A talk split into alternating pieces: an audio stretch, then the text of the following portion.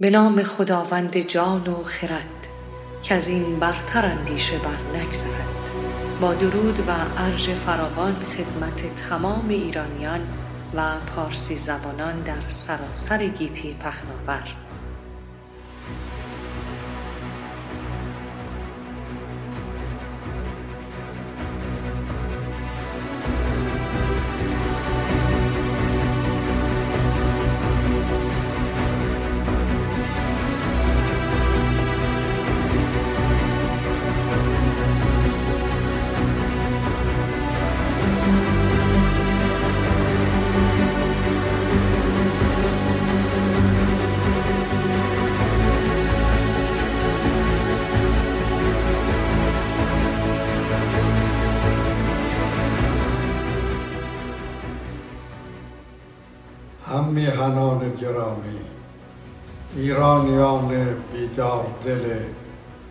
آگاه سخنی دوستانه با شما دارم.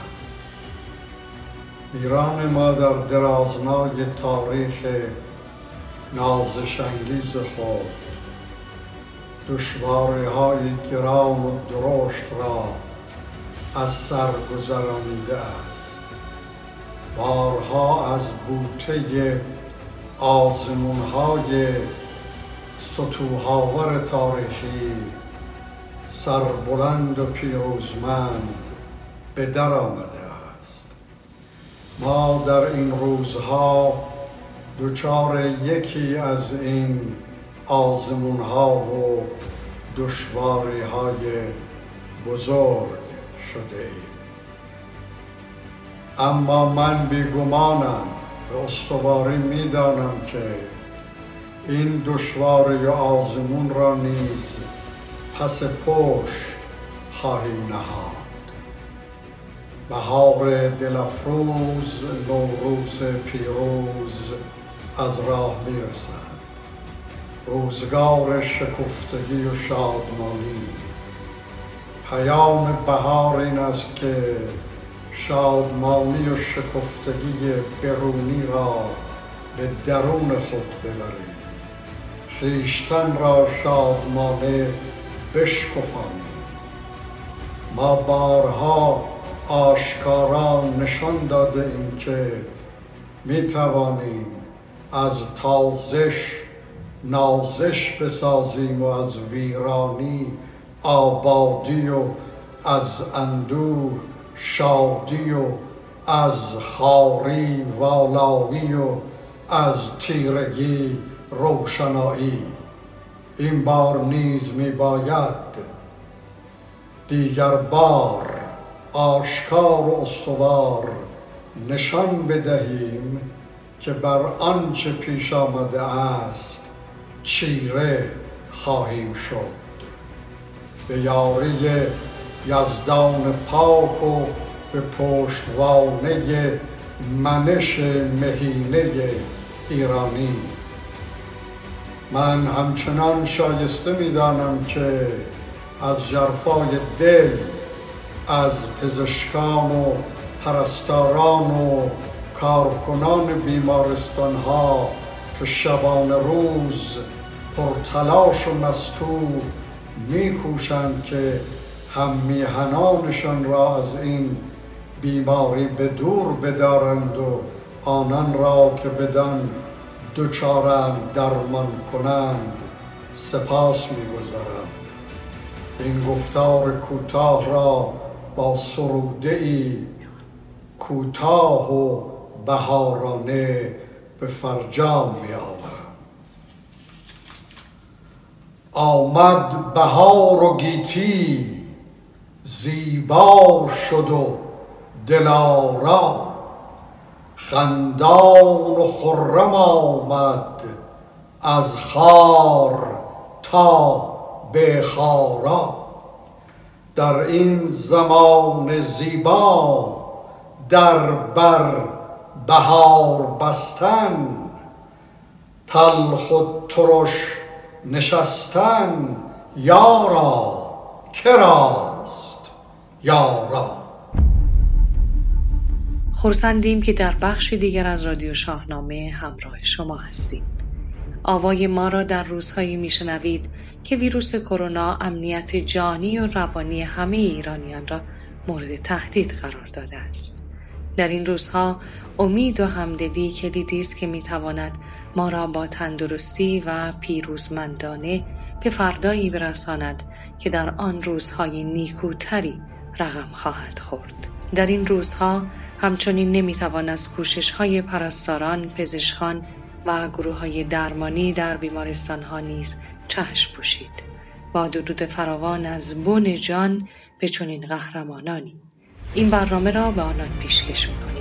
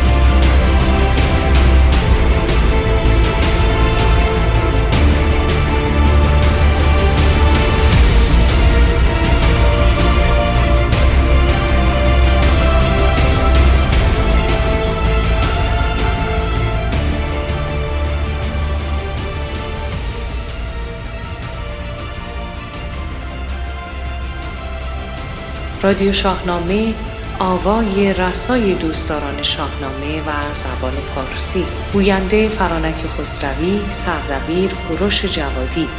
تهیه شده در استودیو باشگاه شاهنامه پژوهان. آنچه در بخش شانزدهم رادیو شاهنامه میشنوید. معرفی زنان شاهنامه شهرناز و ارنواز. نقالی یکتا اسکری هموله در آین سپاس رستم. سخنان عباس زریاب خویی درباره فردوسی. شعر عقاب از استاد زندیات پرویز ناتل خاندری. معرفی کتاب تومار نقالی شاهنامه اثر سجاد آیدلو و خبرهای در پیوند با شاهنامه.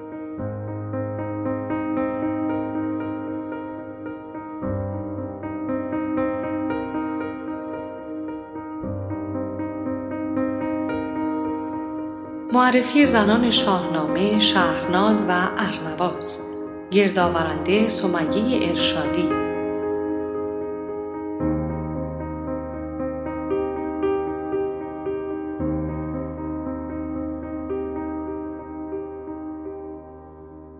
شهرناز و ارنواز به روایت شاهنامه خواهران جمشید و نخستین زنانی هستند که فردوسی نام آنان را آورده و به آنان القابی چون پاکیزه، پوشید رویان و پاکدامن داده است. که جمشید را هر دو خواهر بودند، سر بانوان را چو افسر بودند. ز پوشید رویان یکی شهرناز دگر پاک دامن به نام ارنواز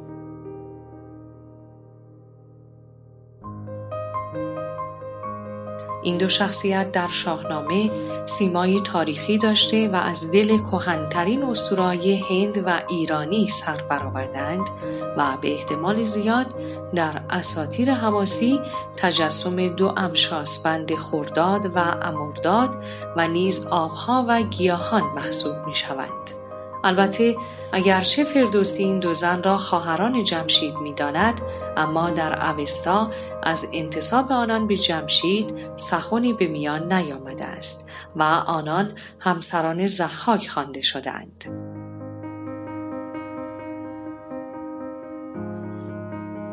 بر اساس روایت شاهنامه شهرناز و ارنواز پس از غلبه زحاک به اسارت این شخصیت اهریمنی درآمده و ناخواسته همخواب او می شوند.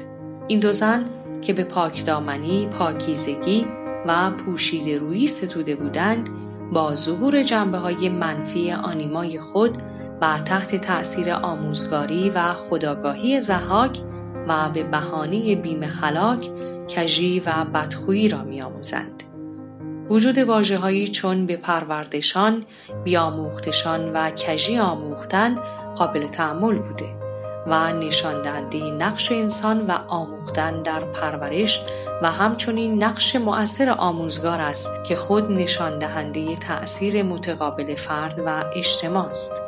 ولی با تمام این احوال شهرناز و ارنواز که سرشتی پاک دارند به محض رهایی از شبستان زحاک و شستن سر به فرمان فریدون روانشان از تیرگی ها پاک شده و به فطرت پاک نخستین خیش باز میگردند. زیباترین نشانه‌ای که در شاهنامه دلیل رابطه این دو زن با خرد و آگاهی است شستن سر است که جایگاه خرد، معرفت و آگاهی است. شستن سر نشانه و نماد پالایش روان از آلودگی ها و بازگشت به راه داور پاک است. آب نیست که لازمه شستن است در استوره مقدس بوده و نشانه پاکی و بیگناهی و در حقیقت خداگاهی است. سر و تن آنان شسته می شود و با شستن سر و تن در حقیقت تیرگی و پلیدی روان آنها از بین می رود و آنها دوباره به خیشتن خیش یعنی آگاهی و خرد انسانی باز می گردند. آین اسطوره‌ای سر و تن شستن که در هفت خان پهلوانان نیز دیده می شود از دیدگاه روانکاوی نشانه آگاه شدن دور شدن از نادانی ها و کنترل سایه به وسیله خداگاه است در نهایت فریدون شخصیت رهایی بخش این زنان می گردد. این اسارت چنان بر این شهرناز و ارنواز سخت میگذرد که به محض دیدار فریدون از سختی های این دوران لب به شکوه گشاده و شادی خیش را از آمدن فریدون ابراز می‌دارند. فردوسی در جریان آزادی شهرناز و ارنواز به رابطه فریدون با این دختران نیز اشاره می کند. چرا که شاعر بر مبنای منش امانتداری خود علاوه بر تصاحب شهرناز و ارنواز از سوی زحاک این واقعیت را هم بیان می کند که فریدون نیز هنگامی که مهمان زحاک بود با همسران او خلوت نموده و همین امر موجب خشم زحاک می شود. همچنین او پس از غلبه بر زحاک شهرناز و ارنواز را در اختیار خود گرفته و با آنان ازدواج می کند. اما تفاوت ماجرا در این است که شهرناز و ارنواز خود راضی بر این امر هستند.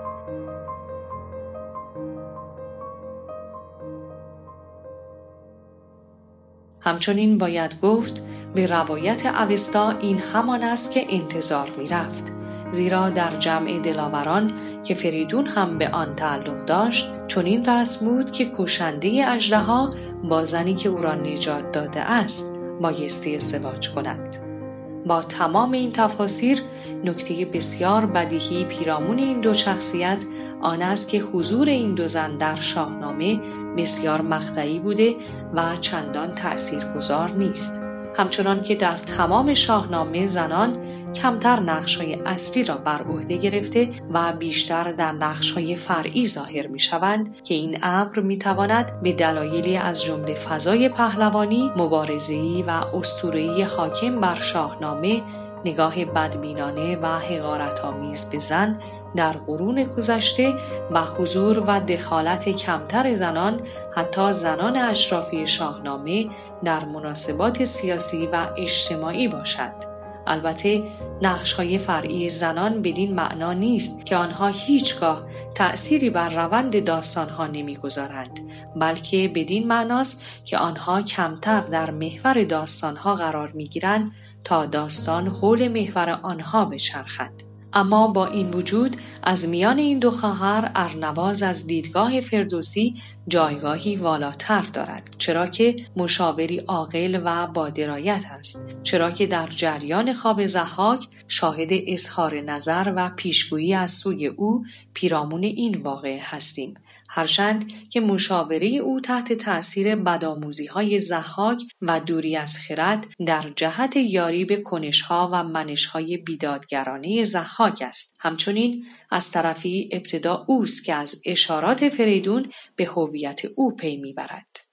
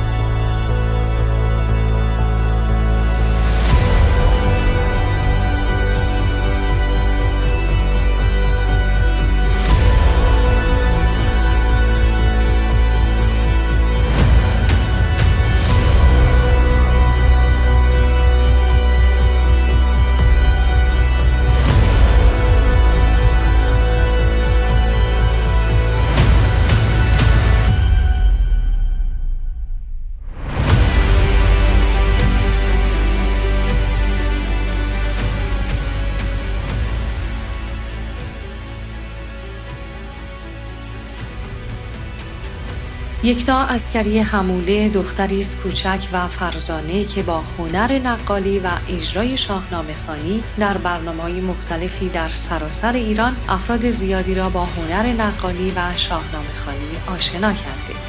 یکی از زیباترین اجراهای او اجرا در آین سپاس رستم است که در سال 1398 از سوی باشگاه شاهنامه پژوهان به دبیری کوروش جوادی برگزار شد. در این آیین که با باشندگی و سخنرانی میر جلال الدین کزازی، شاهین فرحت، امیر حسین ماهوزی، شاه منصور شاه میرزا، آیدین سلسبیلی و پریا ماوندی همراه بود، یکتا اسکری هموله داستانی از شاهنامه را به زیبایی تمام اجرا کرد. او به همراه خانوادهش تنها با هدف اجرا در این آیین از خوزستان به تهران آمد تا در این آیین باشنده باشد. با هم اجرای این هنرمند شاهنامه دوست را خواهیم شنید.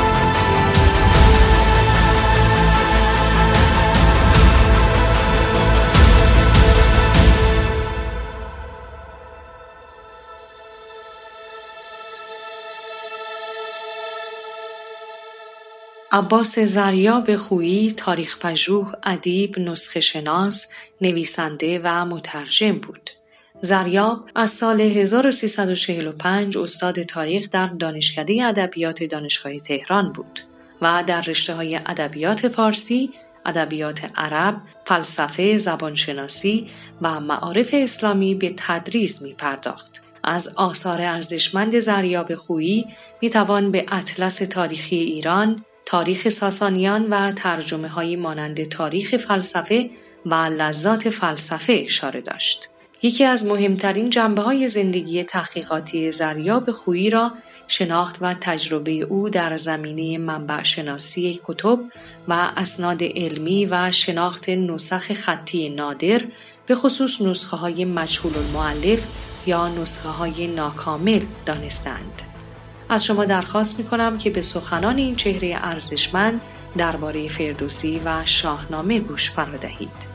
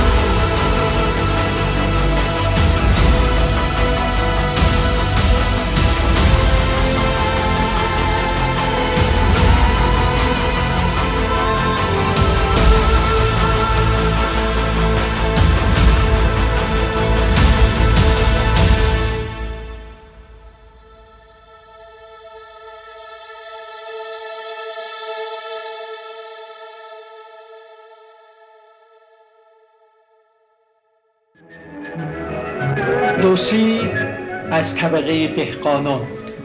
دهقانان نه به معنای روستایی که امروز می‌گویی.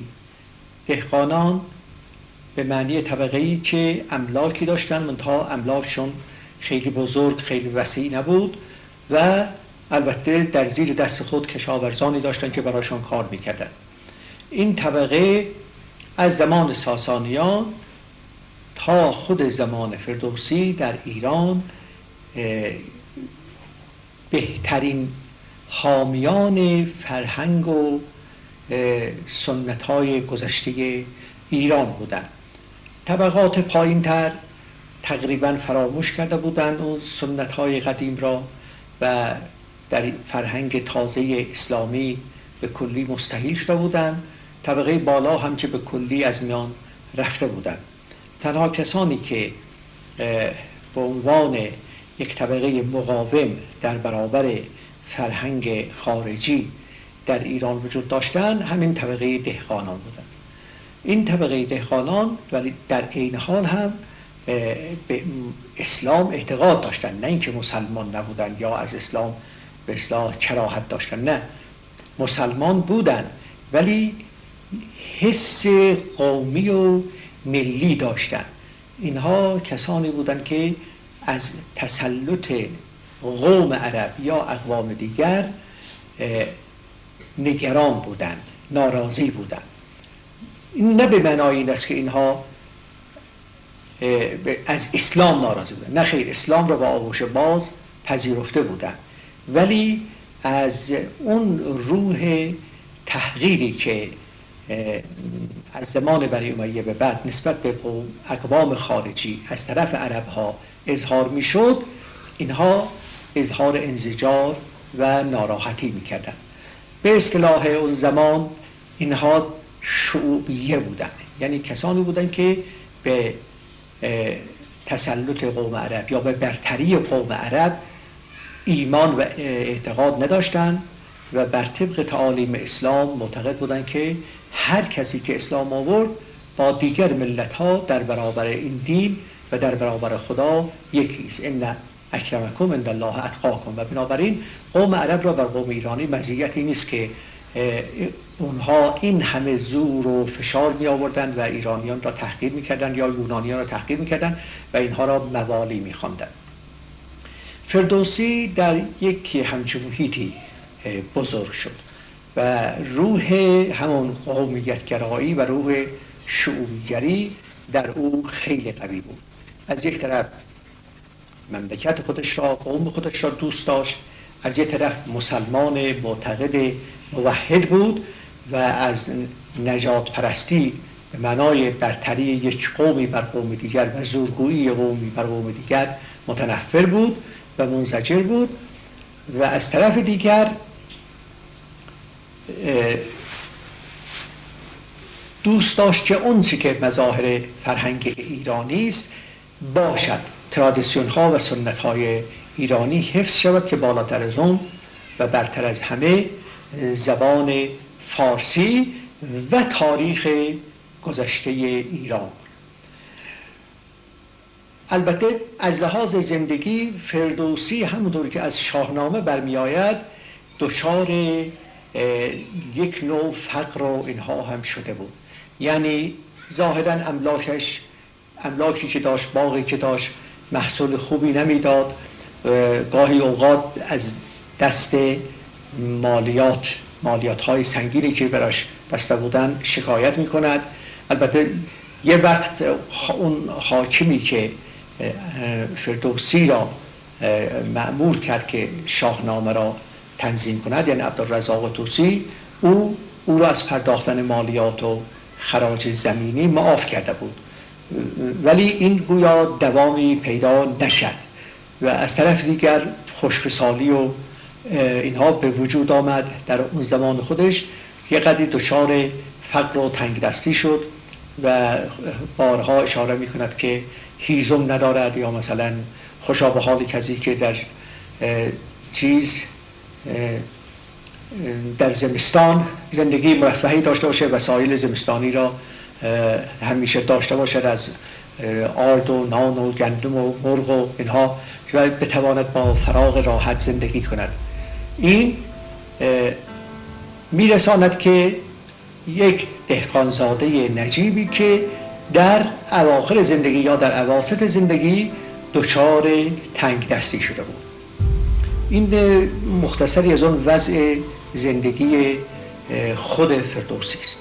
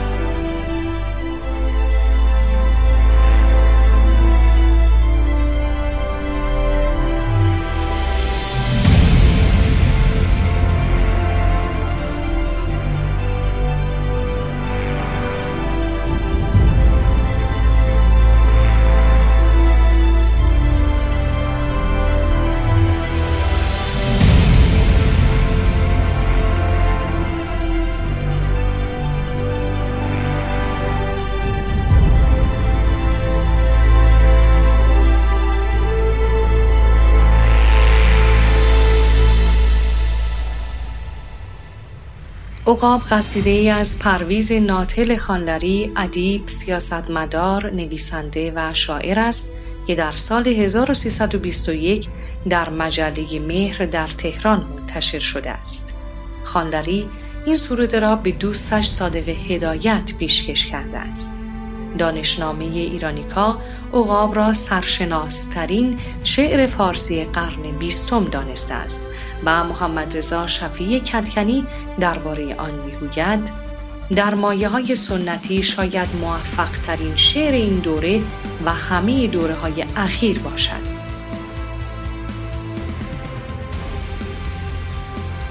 با هم این سروده زیبا و دلنشین را با آوای پرویز ناطق خانلری خواهیم شنید.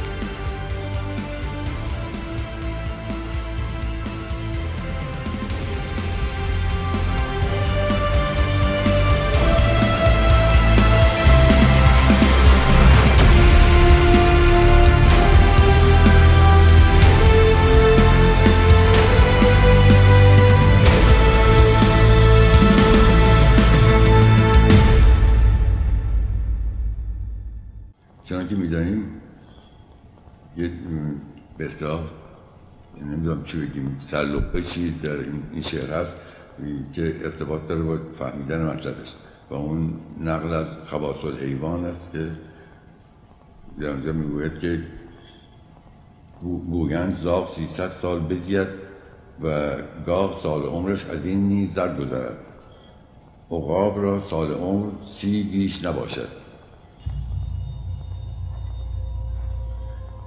گشت غمناک دل و جان عقاب چو از او دور شد ایام شباب دید کش دور به انجام رسید آفتابش به لب بام رسید. باید از هستی دل برگیرد ره سوی کشور دیگر گیرد. خواست تا چاره ناچار کند داروی جوید و در کار کند. صبحگاهی ز پی چاره کار گشت بر باد سبک سیر سوار. گله کاهنگ چرا داشت به دشت ناگه از وحشت پر ولوله گشت. وان شبان بیم زده دلنگران شد پی بره نوزاد دوان. کبک در دامن خاری آوید مار پیچید و به سوراخ برید.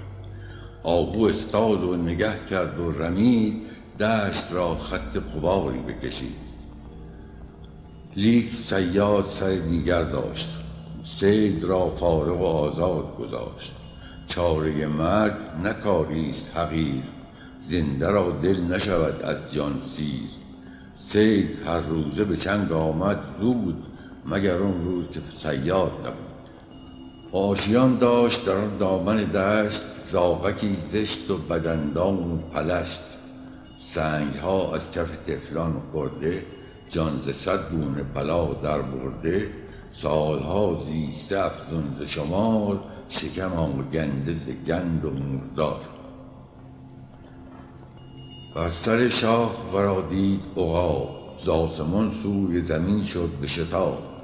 گفت کای دیده ز ما بس بیداد با تو امروز مرا کار افتاد.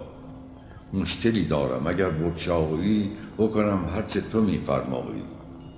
گفت ما بنده درگاه توییم تا که هستیم هواخواه توییم بنده آماده بگو فرمان چیست؟ جان به راه تو سپارم جان چیست؟ دل چو در خدمت تو شاد کنم ننگم آید که ز جان یاد کنم.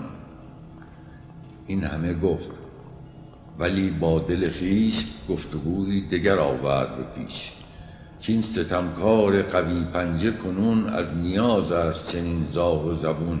لیک ناگه چو غضبناک شود زو حساب من و جان پاک شود. دوستی را چو نباشد بنیاد حزم را باید از دست نداد. در دل خویش چو این رای گزید هر زد و دورترک جای بدید زار و افسرده چنین گفت عقاب که مرا عمر حبابی است برا. راست است این که مرا تیز پر است لیک پرواز زمان تیزتر است. من گذشتم به شتاب از در و دشت به شتاب ایام از من بگذشت. گرچه از عمر دل سیری نیست مرگ می آید و تدبیری نیست. من و این شهپر و این شوکت و جاه عمرم از چیست بدین حد کوتاه؟ تو بدین قامت و بال ناساز به چه فن یافته ای عمر دراز؟ پدرم از پدر خویش شنید که یکی زاغ سیه روگ پلید با دو صد حیله به هنگام شکار صد ره از چنگش کرده است فرار. پدرم نیز به تو دست نیافت تا به منزلگه جاوید شتاب. لیک هنگام دم بازپسین چون تو بر شاه شدی جایگزین از سر حسرت با من فرمود کاین همان زاغ پلید است که بود. عمر من نیز به یغما رفته است. یک گل از صد گل تو نشکفته است. چیست سرمایه این عمر دراز؟ رازی اینجاست. تو بگشا این راز. زاغ گفت تو در این تدبیری؟ عهد کن تا سخنم بپذیری. عمرتان گر که پذیرد کم و کاست دگری را چه کند؟ کاین ز شماست. ز آسمان هیچ نیایید فرود آخر از این همه پرواز چه سود؟ پدر من که پس از سیصد و اند کان اندرز بد و دانش و پند بارها گفت که بر چرخ اصیل بادها راست فراوان تأثیر بادها کز زبر خاک وزند تن و جان را نرسانند گزند.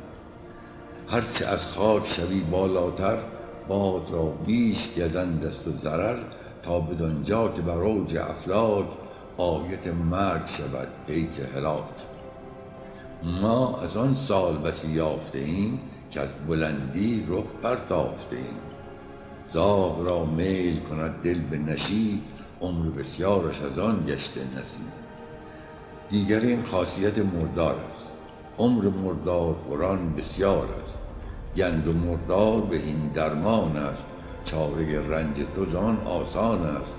خیز و زین بیش ره چرخ مپوی طعمه خویش بر افلاک مجوی ناودان جایگهی سخت نکوست به از آن کنج حیات و لب جوست من که بس نکته نیکو دانم راه هر برزن و هر کو دانم خانه در پس باغی دارم واندر آن گوشه سراغی دارم. خوان گسترده الوانی هست خوردنی های فراوانی هست. آنچه زان زاغ چنین داد سراغ گندزاری بود اندر پس باغ. بوی بد رفته از آن تا ره دور معدن پشه مقام زنبور. نفرتش گشته بلای دل و جان. سوزش و کوری دو دیده از آن آن دو همراه رسیدند از راه. زاغ بر سفره خود کرد نگاه. گفت خوانی که چنین الوان است لایق حضرت این مهمان است. می کنم شکر که درویش نیم خجل از ماحضر خویش نیم. گفت و بنشست و بخورد از آن گند تا بیاموزد از او مهمان پند. عمر در اوج فلک برده به سر دم زده در نفس باد سحر ابر را دیده به زیر پر خویش حیوان را همه فرمانبر خویش. بارها آمده شادان ز سفر به رهش بسته فلک تا به ظفر. سینه کبک و تذرو و تیهو تازه و گرم شده طعمه او. اینک افتاده بر این لاشه و گند باید از زاغ بیاموزد پند. بوی گندش دل و جان تافته بود. حال بیماری دق یافته بود. دلش از نفرت و بیزاری ریش گیج شد. بست دمی دیده خویش یادش آمد که بر آن اوج سپهر هست پیروزی و زیبایی و مهر. فر و آزادی و فتح و ظفر است. نفس خرم باد سحر است. دیده بگشود و به هر سو نگریست. دید گردش اثری زینها نیست. آنچه بود از همه سو خواری بود وحشت و نفرت و بیزاری بود. بال بر هم زد و برجست از جا گفت کای یار ببخشای مرا. سالها باش و بدین عیش بناز.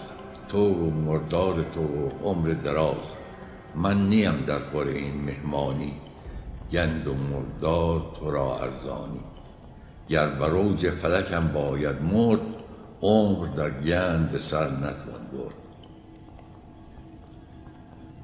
شهپر شاه هوا اوج گرفت زاغ را دیده بر او مانده شگفت. سوی بالا شد و بالاتر شد راست با مهر فلک همسر شد. لحظه چند بر این لوح کبود نقطه ای بود و سپس هیچ نبود.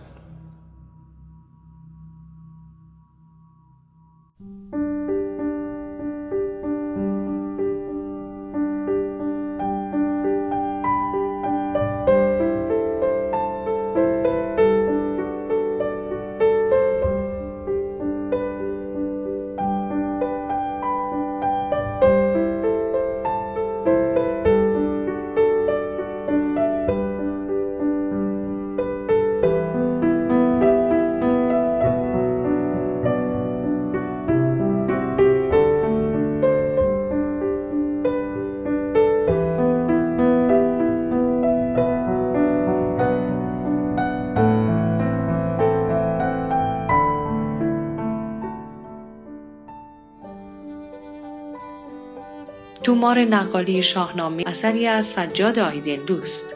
این کتاب که با ویرایش و توضیحات سجاد آیدنلو همراه است کهنترین دستنویس تا امروز شناخته شده از تومارهای نقالان است که در سال 1135 هجری قمری برابر با آخرین سال فرمانروایی شاه سلطان حسین صفوی کتابت شده و اصل نسخه آن برای کتابخانه شخصی زنده یاد مشتبا می نویست.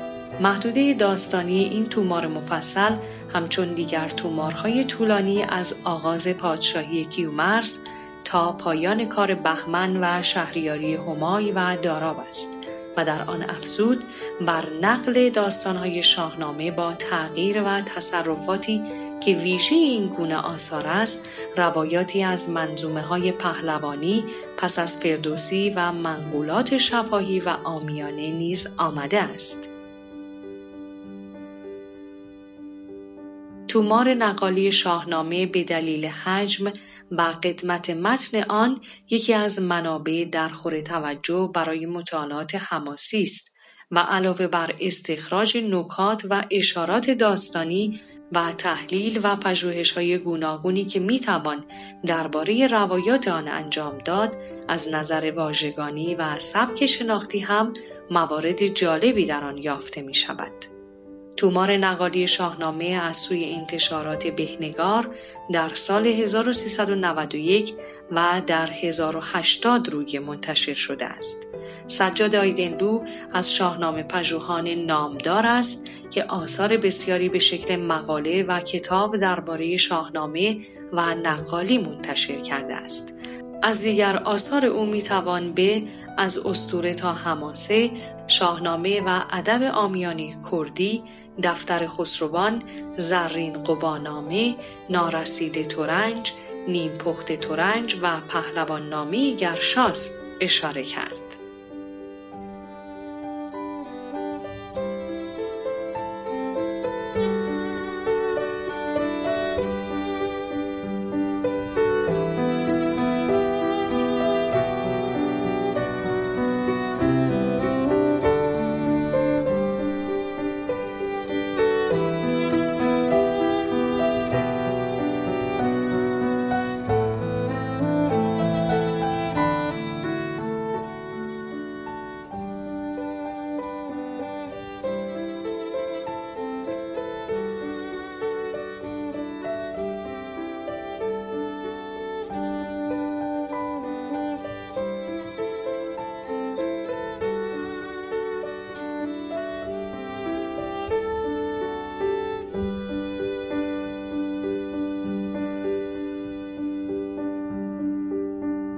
نشست 164 شاهنامه خانی انجمن شاهنامه خانی بانوان در دوبی برگزار شد.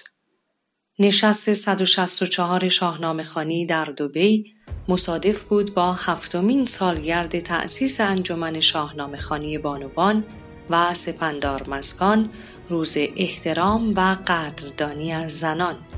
در این نشست نادر پهلوان آموزگار انجمن شاهنامه خانی در مورد اینکه اکنون دیگر زمان آن رسیده است که خود بانوان ایرانی این جشن زیبا و پرمفهوم باستانی را زنده کنند در حالی که ما چنین گنجینه ارزشمندی را در آغوش داریم نیازی به وام گرفتن از فرهنگ های بیگانه برای روز زن و ابراز عشق و قدردانی به آنها نداریم. کافی است کمی چشمانمان را باز کنیم و نگاهی به آنچه نیاکان بزرگوار ما برایمان به ودیعه نهادند بیاندازیم در این همایش مانند نشست های پیشین همراه با میهمانان انجمن سرود شاهنامه خوانده شد و نیایش سپنته آرمایتی نیز به طور دست جمعی اجرا کردید.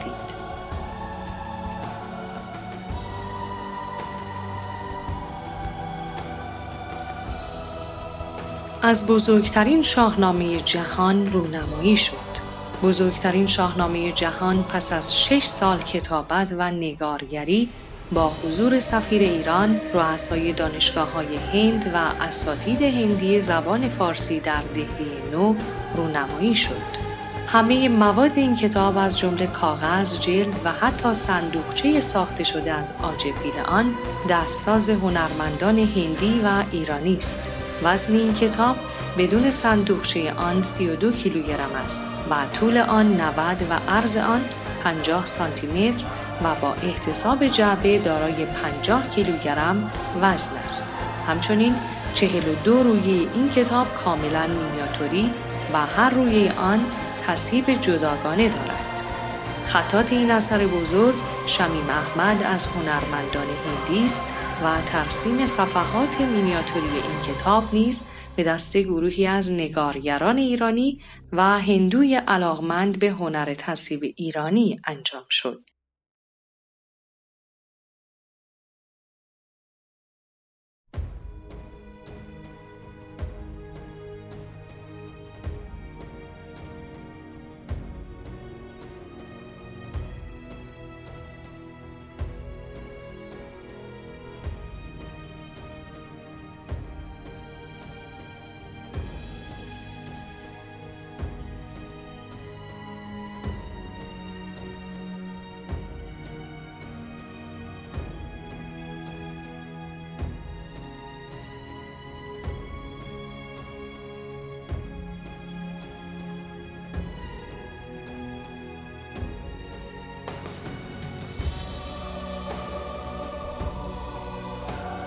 این برنامه هم به پایان رسید. از شما می خواهیم امیدوارانه و سربلند زندگی کرده و هر سوان خود را در برابر رنجها و بحرانهای گوناگون فراموش نکنید. امید که فردا روز پرشکوه پیروزی و خرمی همه پارسی زبانان و ایرانیان باشد. شادزی، مهرفزون، بدرود